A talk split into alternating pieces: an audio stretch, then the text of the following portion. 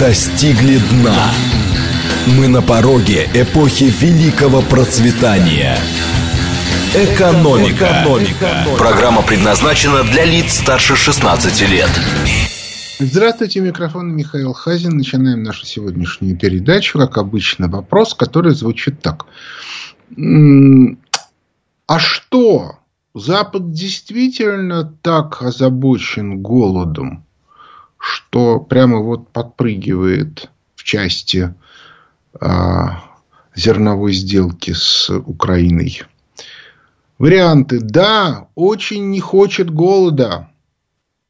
8 495 134 27 35.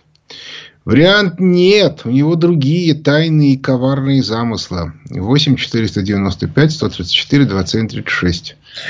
И, наконец, третий вари- вариант. Какое нам дело до этого самого Запада? 8 495 134 27 37. Еще раз. 134 21 35. Запад реально не хочет голода. 134 21 36. Э, э,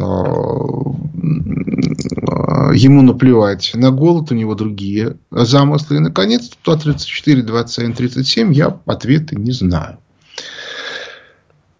Ну, как, почему меня этот вопрос заинтересовал, абсолютно понятно. Так получилось, как сами удивляемся, что я выступил в четверг в качестве независимого экономического эксперта на заседании Совбеза ООН, посвященное зерновой сделке.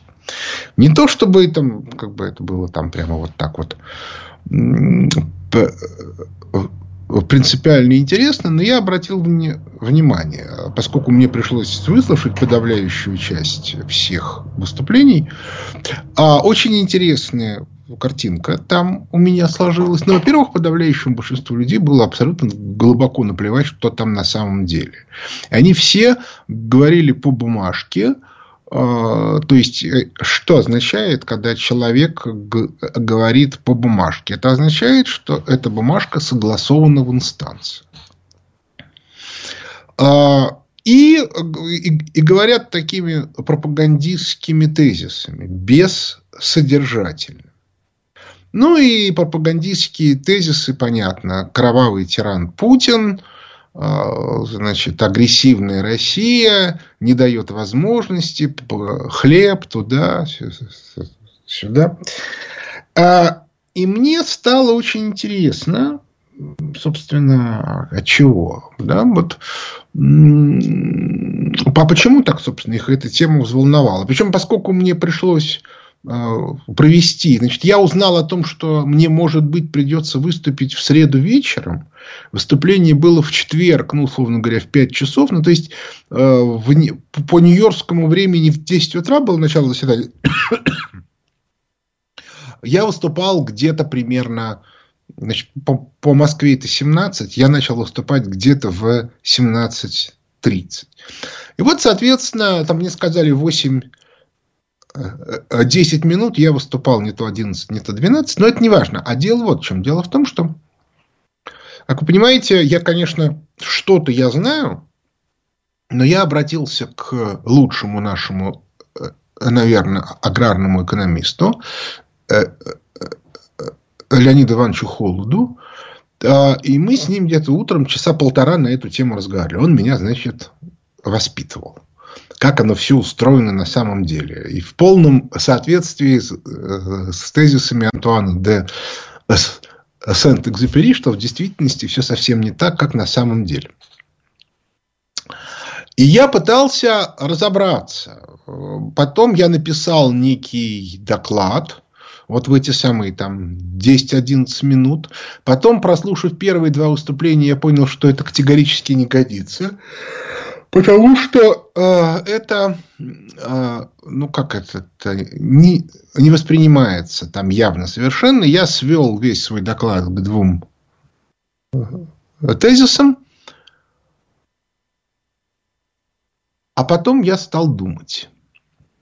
Значит, ну, имеется простая версия, что Западу, э, что Запад использует эти суда, которые бегают по западной части Черного моря для того, чтобы э, провозить на Украину вооружения. Это вариант. Может быть, действительно провозят. Я тут не специалист и ничего сказать не могу. Но право слова, у них есть отлаженные логистические возможности через Польшу. И в этом смысле, конечно, Одесса это хорошо, тем более, что она уже достаточно близка к, к линии фронта. Но тем не менее, если там вести слишком много, то и засекут, и врежут, еще чего-то нет. Какой-то там есть другой подтекст. Второй подтекст состоит в том, что все это зерно год назад уже собранное. Это было зерно, принадлежащее уже не украинским компаниям, которые успели пораскупить украинскую землю. То есть они хотели вывести свое зерно которое значит, накопилось и которое уже было законтрактовано, то есть оно уже было учтено во всякого рода оборотах. А, но это было в прошлом году. А в этом году уже ситуация совершенно другая. И Россия больше поставила зерна, и урожай в этом году мировой выше, из-за чего такая истерика. И вот я стал думать. И тут же я вспомнил нашу беседу с профессором Евстафьевым, такой там месячной давности, трехнедельной, не помню уже, на тему о, о политике Соединенных Штатов Америки в, в Восточной Европе и вообще в Европе. Но давайте мы сейчас остановим голосование и посмотрим на, на результат. Значит, результат у нас получился такой – 4% считают, что Запад действительно волнует, э, чтобы был голод. 86% считают, что у них другие цели. 10% не знают. Ну, то есть, подавляющее большинство, 86%, абсолютно твердо убеждены, 5 из 6, что о людях Запад не думает. Это, в общем, достаточно разумный подход. И тут-то мне пришла в голову мысль, что, может быть, все дело в том, что У него как раз цель, чтобы был голод. И вот почему. Значит, а, мы с профессором Евстафьевым обсуждали тему о том, что с точки зрения чисто экономической Соединенным Штатам Америки необходимо уходить с Ближнего Востока и из Европы. Если уходить из Европы, то нужно, чтобы западные страны организовали самостоятельную защиту от России. Для того, чтобы организовать самостоятельную защиту от России, а западные страны, я имею в виду как старую западную Европу континентальную, могут направить на, ну, как бы поддерживать в рабочем состоянии армию порядка 300 тысяч человек. Значит, охранять нынешнюю линию границы, особенно с учетом прибалтийского выступа, 300 тысяч человек не могут ни при каких вариантах. Значит, им надо отступить на самую узкую линию фронта в Европе. Это линия, ну, в общем, 19... раздела 1945 года. То есть, от Балтики до Альп. А дальше вопрос, а что делать в Восточной Европе? А Восточная Европа должна стать предпольем. Но для того, чтобы она стала нормальным предпольем, надо, чтобы там была выжженная земля. Ужас, ужас, ужас. Чтобы туда можно было запускать диверсионные группы, чтобы там можно было устраивать теракты и т.д. и т.п. Я надеюсь, ни у кого иллюзий нету, что если Запад уйдет из Восточной Европы, то она немедленно присягнет нам. Ну, это просто стиль такой, да, вот, вот у них. И тут же немедленно вместо э, натовских военных баз появятся наши военные базы или еще какие-то, а может и китайские, а может и еще что-нибудь. Ну, кстати, что мешает да, появиться в Румынии или в Болгарии китайским э, военным базам. Ну и так далее и тому подобное. По этой причине очень бы хорошо там все взорвать. Кроме того, да, еще не забудьте, есть Венгрия, с которой в общем, который поддерживает с нами добрые отношения. Есть Словакия, которая тоже может поддержать добрые отношения. В общем, есть уже у, у Запада проблемы, что с этим делать.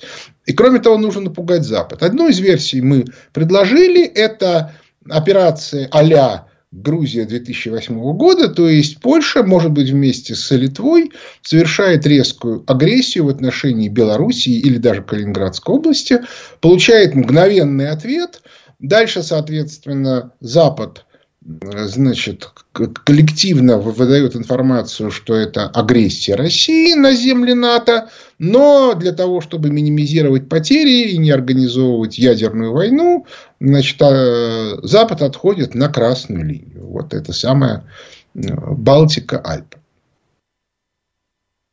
Но, соответственно, западным странам говорит, ребята, вот все, да, вы все, вы должны все отдать на борьбу э, с новым Атиллой, с новым Чингисханом, с новым Тимуром, потому что если вы этого не сделаете, то Россия придет и к вам быстро. А, а при этом вот, вот на этой вот а, а территории создавать ужас, ужас, ужас. Но это только один вариант. А если поляков уговорить не, не удастся, ну чего уж греха таить, они, в общем, не горят желанием начинать войну. Нет, президент у них и еще там пару-тройку человек в верхнем истеблишменте, они готовы на все, тем более, что у них отходные-то пути уже давно подготовлены. Но в Польше довольно сильная элита, которая может такому плану воспрепятствовать. Есть ли у них альтернативный план? Как бы, есть ли у вас план мистер Фикс? Ответ есть. Гипотеза. Вот представим себе на секундочку что у нас в Восточной Европе начинается голод. Зима, газа нету, а, а зерно все вывезено в рамках зерновой сделки. Кто-то скажет, обращаю ваше внимание, поляки запретили принимать украинское зерно и другие страны Восточной Европы. Есть гипотеза конспирологическая, не проверял, что одной из причин стало то, что э, украинцы стали завозить в Польшу зерно, зараженное жучком, для того, чтобы э, все элеваторы Польши значит, сделать непригодными. А, и тогда картинка очень простая. В Восточной Европе зерна нет. Потому что предполагалось, что оно пойдет с Запада, если что. А на Украине зерно все вывезено в рамках зерновой сделки. И тут наступает голод. Очень холодная зима, большие проблемы, хлеба нет. И дальше, соответственно, в этот момент с юга начинают идти тоже голодные, потому что голод в Африке, голод на Ближнем Востоке, колоссальные массы, миллионы тех самых беженцев, которых Восточная Европа не пустила ранее. Удержать их не получается. Вот тут Евросоюз станет, говорит, ребята, все, надо пускать, голод, люди умирают. И на этом фоне они начинают отступать вот к этой вот новой линии, красной, а соответственно все вот эти вот ребята начинают там ситуацию взрывать. Ну и надо ли объяснять, что любое ЧП немедленно воспринимается как э, происки там ЧВК Вагнера, пророссийских э, бандитов и т.д. и т.п. А я совершенно не хочу сказать, что это обязательно будет. Но мне кажется, что как вариант, вот это вполне э, рабочая ситуация. Ну и потом еще предполагается, что в этом случае э, как бы э, народ начнет орать Россию с, спасите, помогите. И когда Россия там хлеба не даст, то опять-таки все будут кричать, что вот, вот, на самом деле, вот от нее пользы никакой, один вред, а она еще устроила голод и еще не кормит. Вот так я вижу эту ситуацию. А можно на эту тему спорить, можно разбираться, а может и не так, а может так, а может еще чего-нибудь. Но в, в любом случае, мне кажется, что это вполне себе рабочая гипотеза, которую надо внимательно рассмотреть. Для того, чтобы, во-первых, кое-кому объяснить в Восточной Европе, что может быть, а во-вторых, чтобы э, по мере возможности этой ситуации избежать. Только этого нам еще и не хватало.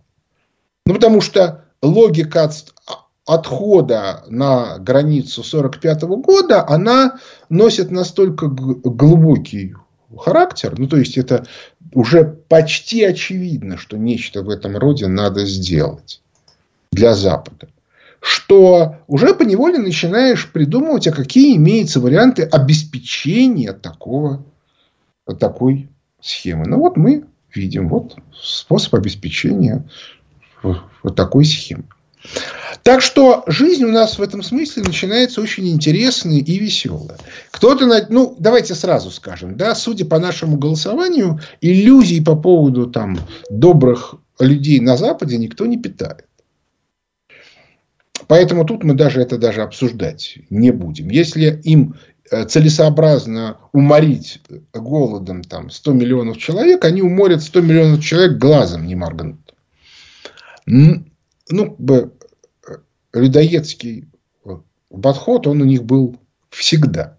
Но тут есть немножко другая вещь. Дело в том, что такого рода подходы, их обычно при, применяют в ситуации, когда более тонкие способы не работают. Ну, потому что каждый раз организация такого рода мероприятия, она требует выращивать специальных людей, которых потом еще нужно как-то останавливать.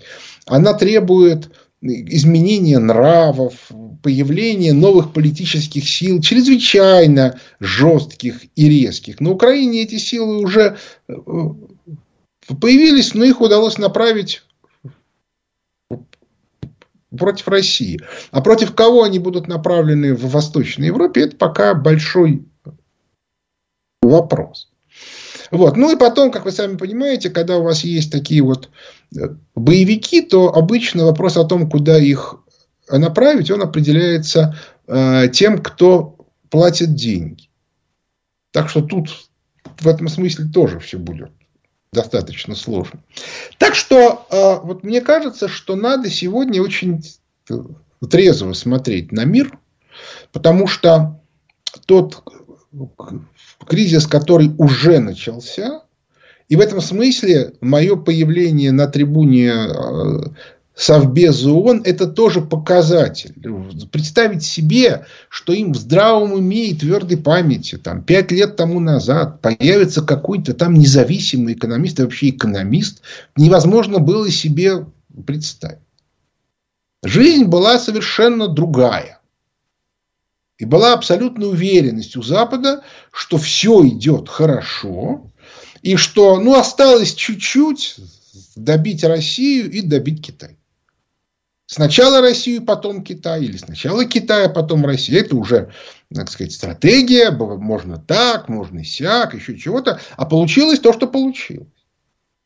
И э, сейчас у них очень серьезная проблема они начали всерьез рассматривать собственно, вот сама эта, вот, вот, вот эта вот идея отхода на линию значит, э, Балтика-Альпы, это же в реальности означает, что они готовы сбросить некоторую территорию для того, чтобы сохранить ядро. И вот тут э, уже нужно внимательно очень смотреть как они собираются сохранять это ядро, какой у них есть ресурс под сохранение этого ядра и что делать.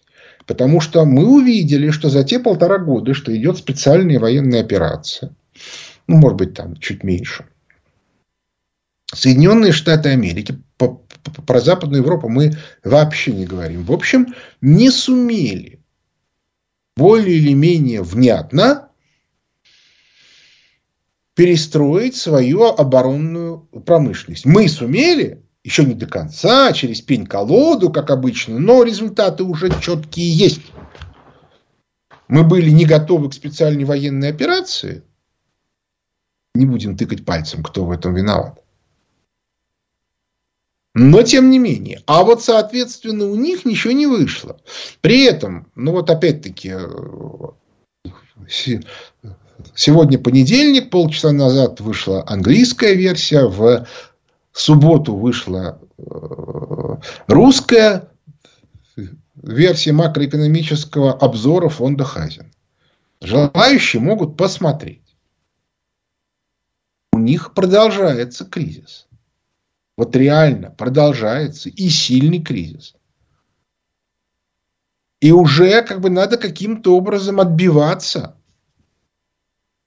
Потому что уже понятно, что если это будет продолжаться и дальше, то будет все совсем плохо.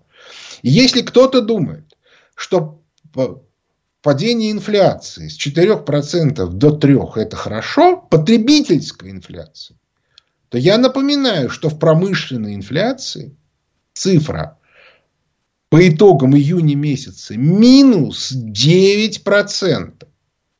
Это тяжелая дефляция. Это означает, что в промышленном секторе американской экономики, ну, мягко говоря, катастрофа. Причин может быть две, как мы описывали в обзорах фонда Хазина давно уже, там, несколько месяцев тому назад, я уже подозреваю, что этот обзор уже открыт. Но причин две. Причина первая, что падает внутренний спрос, и по этой причине падает продажи конечной продукции, и поэтому по цепочкам вниз идет отказ от заключения новых контрактов, и в результате те, кто пытается остаться на плаву, стремительно понижают цены, отказываясь фактически от любой маржи. Это один вариант. Вариант второй. Внутренний спрос в целом падает незначительно, ну хотя он падает. Но зато происходит замещение внутренних товаров на импортные, китайские. Потому что китайские дешевле. А дальше все то же самое. То есть спрос на конечную продукцию американского производства падает. Ну и, и, и все. Вот это вот, а, и как бы и то, и другое одинаково плохо. Ну и плюс к этому даже то, на что выделены деньги на производство снарядов, имеют место ляпы. Не получается. Каменный цветок не выходит. И вот в этой ситуации надо сейчас очень тщательно анализировать, как там они собираются в этой ситуации выживать. Вот почему их так интересовало выступление независимого эксперта. Потому что некоторые вещи нужно было сказать вслух, а сказать сами они этого не могут. Я, кстати, хочу сказать, что вот эта вот версия про организованный голод, которую я сказал в самом начале, это э, версия одной из сил, которые сегодня есть на Западе, а у других, может быть, другие. Но ни те, ни другие вслух этого сказать не могут. Потому что они все находятся в рамках вот этой вот либеральной парадигмы. То есть, начинаются очень интересные процессы. И я всех по этому поводу призываю за ними тщательнейшим образом следить, потому что они и, и на нас отражаются, естественно, и не могут не отразиться. Так что эта осень у нас вообще будет очень веселая. Перерыв на новости. Экономика. Экономика. Возвращаемся в студию микрофона Михаил э, Хазин. Начинаем ответы на вопросы слушателей. Алло. Алло, Михаил, здравствуйте. Это Андрей из Москвы. Вот сбили дроны вчера. Вот у меня вопрос. Почему их сбивают, когда они уже, значит, прилетели в Москву? Вот они попали в здание, ну пусть не жилые, но жилые они тоже могут попасть. Вот э, у меня сильное беспокойство. То есть вот вопрос, как нам надо реагировать на вот эти вызовы? Сейчас это, допустим, единицы, но они могут и десятки, и сотни дронов запускать. Что нам надо изменить в нашей системе ПВО и вот, микроэлектронной техники, чтобы, значит, проектировать средства, которые бы реагировали на эти вызовы? Вы знаете, это вопрос не ко мне. Я вот, вот в, в этом деле совершенно не специалист, как оно все это устроено, как это надо делать, какие там методы и т.д. и т.п. Я даже не комментирую. Если вы обратили внимание, я вообще ничего не говорю про специальную военную операцию, но поскольку я очень не люблю строить из себя знатока всех наук. Как говорил мой папа, каждой бочке затычка. Вот мне это не нравится. Я стараюсь быть попроще. А, следующий вопрос. Здравствуйте, Михаил Иванович. Э, Геннадий, Москва.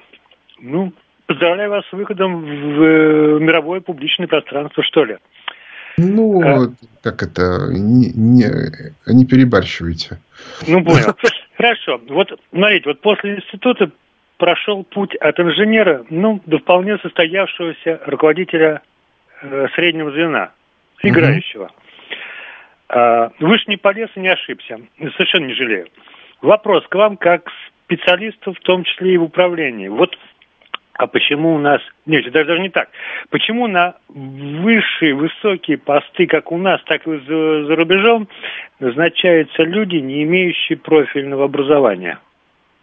А очень просто. Дело в том, что, как показывает опыт, быть большим специалистом для того, чтобы руководить, не нужно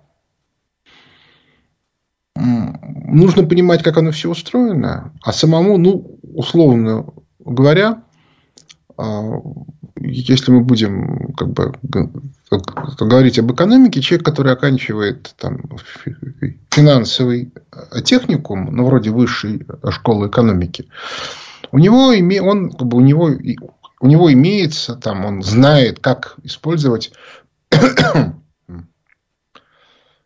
30 разных статистических методов для оценки, как бы для расчетов. Он сам может работать в Excel, сам может эти таблички составлять, сам может писать программы и т.д. и т.п. А человек, который как бы, занимается стратегическими вопросами, ему нужен результат расчетов по этим табличкам. Он примерно знает, как это все, все устроено, но самому ему считать не, не нужно. То есть, иными словами, его нужно учить совершенно другому. Его нужно учить стратегическим выводам. Но если угодно, он должен как бы, разбираться в том, как устроены там, экономические э, модели, не финансовые. То есть, иными словами, у него как минимум должно быть высшее образование, но при этом не то, которое э, финансовым техниками. Это не нужно. Ну, хорошо, еще проще. А для того, чтобы руководить а, таксопарком, не нужно уметь самому разбирать двигатель. Ну, права бы хорошо иметь, конечно, но это тоже, по большому счету, не обязательно. Знаменитая история, когда ватерполисты, выиграв какой-то турнир, по традиции решили кинуть своего тренера в бассейн, и вот тут обнаружилось, что он не умеет плавать. То есть сделать свою команду чемпионом он может, а вот самому играть в водный пол он не может, поскольку он плавать не может. Вот это вот принципиальная вещь. То есть для того, чтобы быть руководителем, надо э, ну, как бы немножко другое образование и немножко другие акценты. А вот теперь я вам открою еще одну тайну. Если вам нравится ваша работа, ну, например, вы инженер-конструктор, и вам нравится придумывать новые штучки. То вас дико раздражает, когда вас назначают начальником, и вы вместо того, чтобы заниматься делом, которое вам нравитесь, вместо, которое вам нравится, вместо этого занимаетесь разного рода интригами, всякого рода сложными конструкциями и т.д. и т.п. И вы все время от них увиливаете да, и пытаетесь заниматься любимым делом. Но в результате страдает э, ваша управленческая деятельность, а времени на то, чтобы работать как бы полноценно тоже нету. В результате у вас у самого возникает чувство недовольства, и у окружающих возникает чувство недовольства. Такая вот интересная картинка. Поэтому э, я вот могу сказать, что мне как, э, как бы человеку, который, которого интересовала экономика, интересует до сих пор, хотя в моем пенсионном возрасте надо уже думать как бы о, о садике, да, и о том, как значит, сидеть в кресле качалки у камина.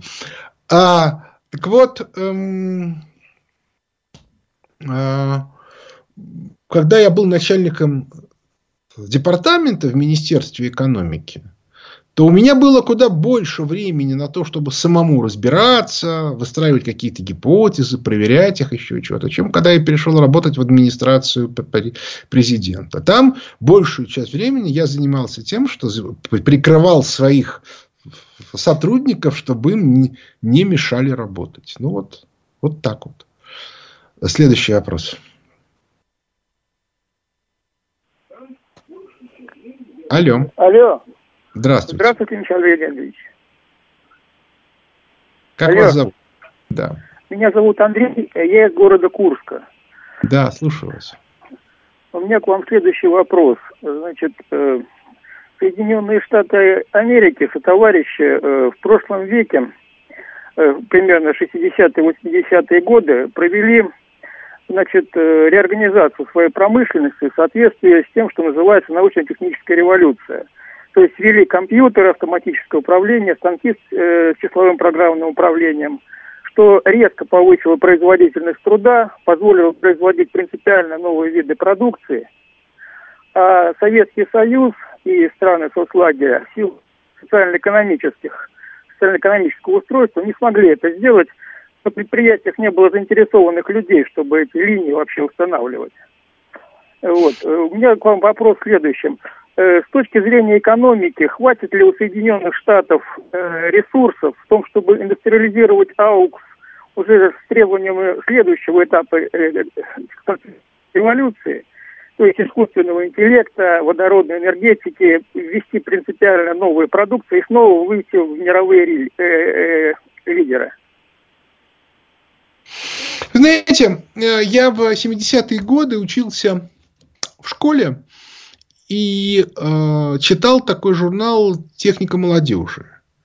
И в ней, э, соответственно, э, и в ней, соответственно, я прочитал о том, что имеются три страны, лидеры по автоматизации производства, вот по этим самым автоматизированным линиям. Это Соединенные Штаты Америки, СССР и Япония.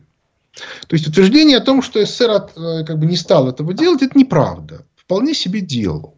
Но неожиданно выяснилось, что все считали себестоимость всего этого с учетом работы самой линии. А вот если вы начинаете включать в себестоимость систему подготовки тех, кто эту линию разрабатывает, кто ее делает и кто ее потом ремонтирует, то есть целиком, выясняется, что она проигрывает дешевой рабочей силе.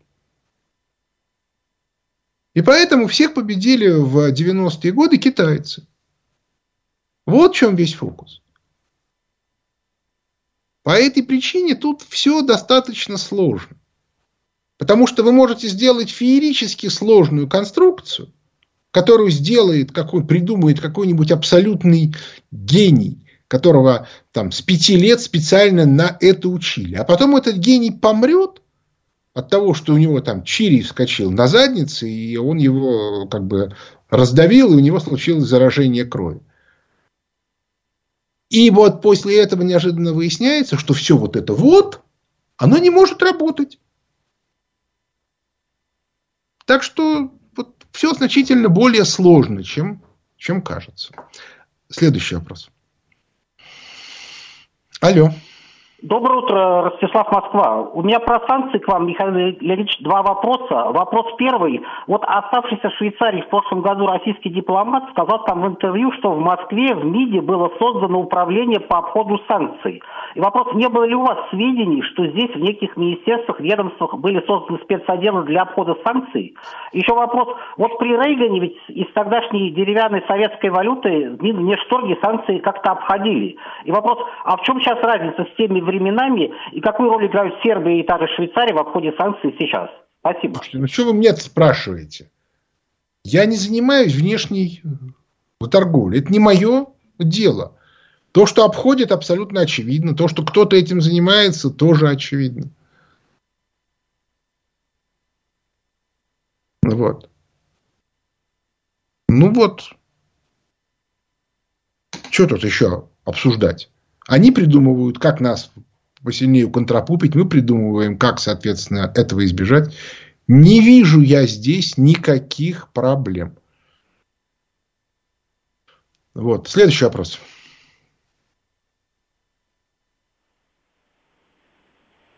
Алло. Алло, здравствуйте. Здравствуйте. Михаил, меня звать, ваш, ваш тезка. Я с вами не согласен по поводу управленцев. Вот смотрите, э, экономисты, допустим, э, должны знать, что экономить. Ну, к примеру, двигателю автомобиля можно сделать из дерева. Это э, хорошо обрабатываемый материал, легко обрабатываемый. Но машина долго не будет ездить.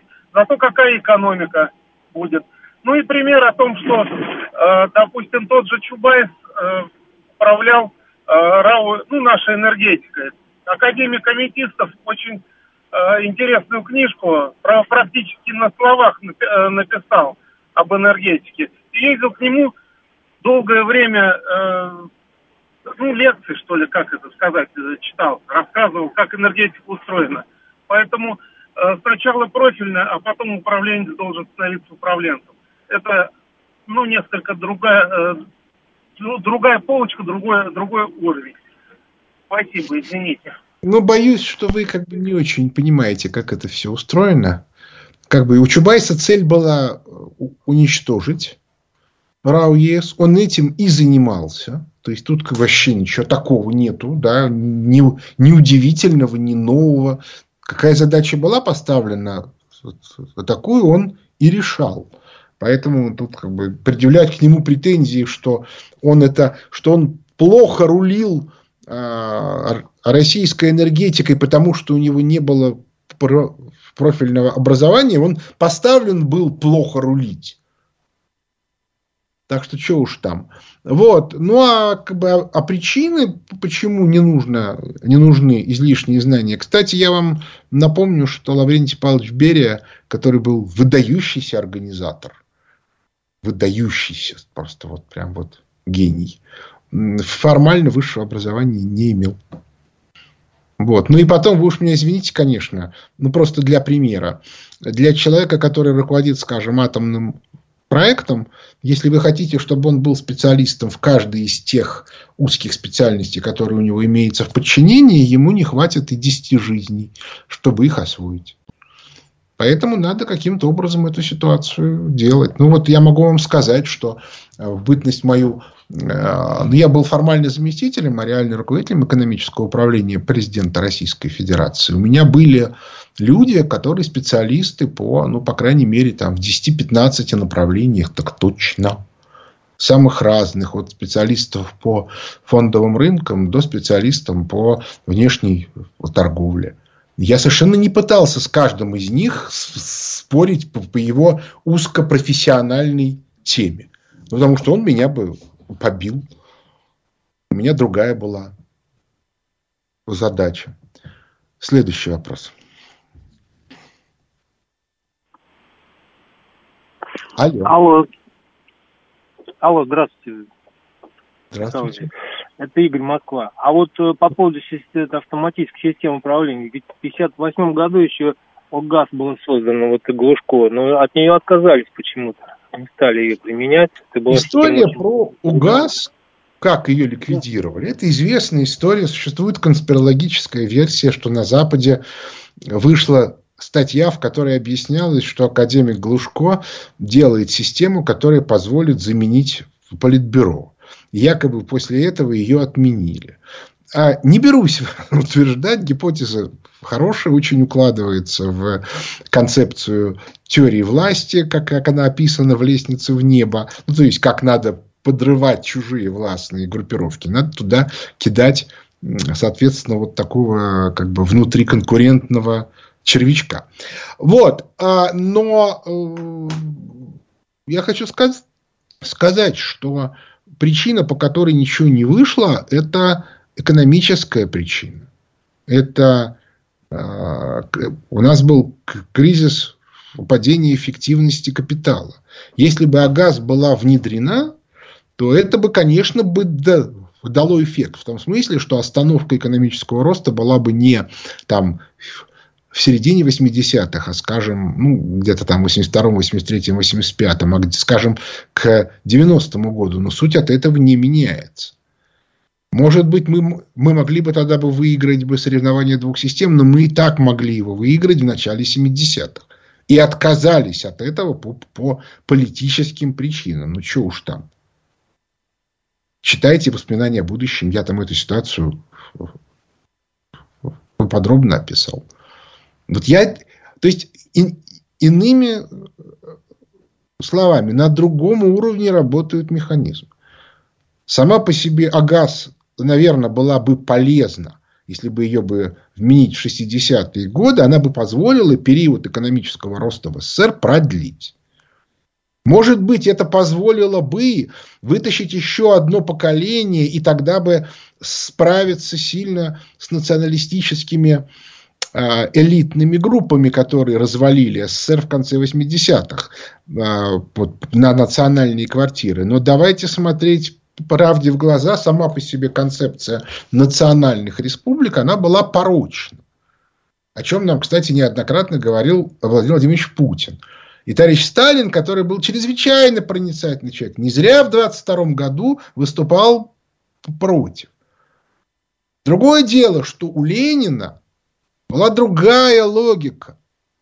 СССР сделали как объединение национальных республик в расчете на то, что он будет все время расширяться. Как только Сталин перешел на концепцию построения социализма в одной стране, нужно было строить унитарное государство. И, собственно, СССР был де-факто унитарным государством, но логику национальных республик оставили. Ну, потому что это было сложно по всей видимости от этого отказываться. Ну, а результат мы видим. Вот. Так что вот так. Следующий вопрос. Добрый день, Михаил Сергей Алексеевич. Вот э, вопрос относительно выживания Запада. Скажите, а в каком положении сейчас у нас находится, ну, в общих чертах, экономические отношения с враждебными к нам европейскими государствами с точки зрения их выживания. Они разве не планируют и дальше выживать, в том числе за счет нас и с нашей помощью? У них это не получается?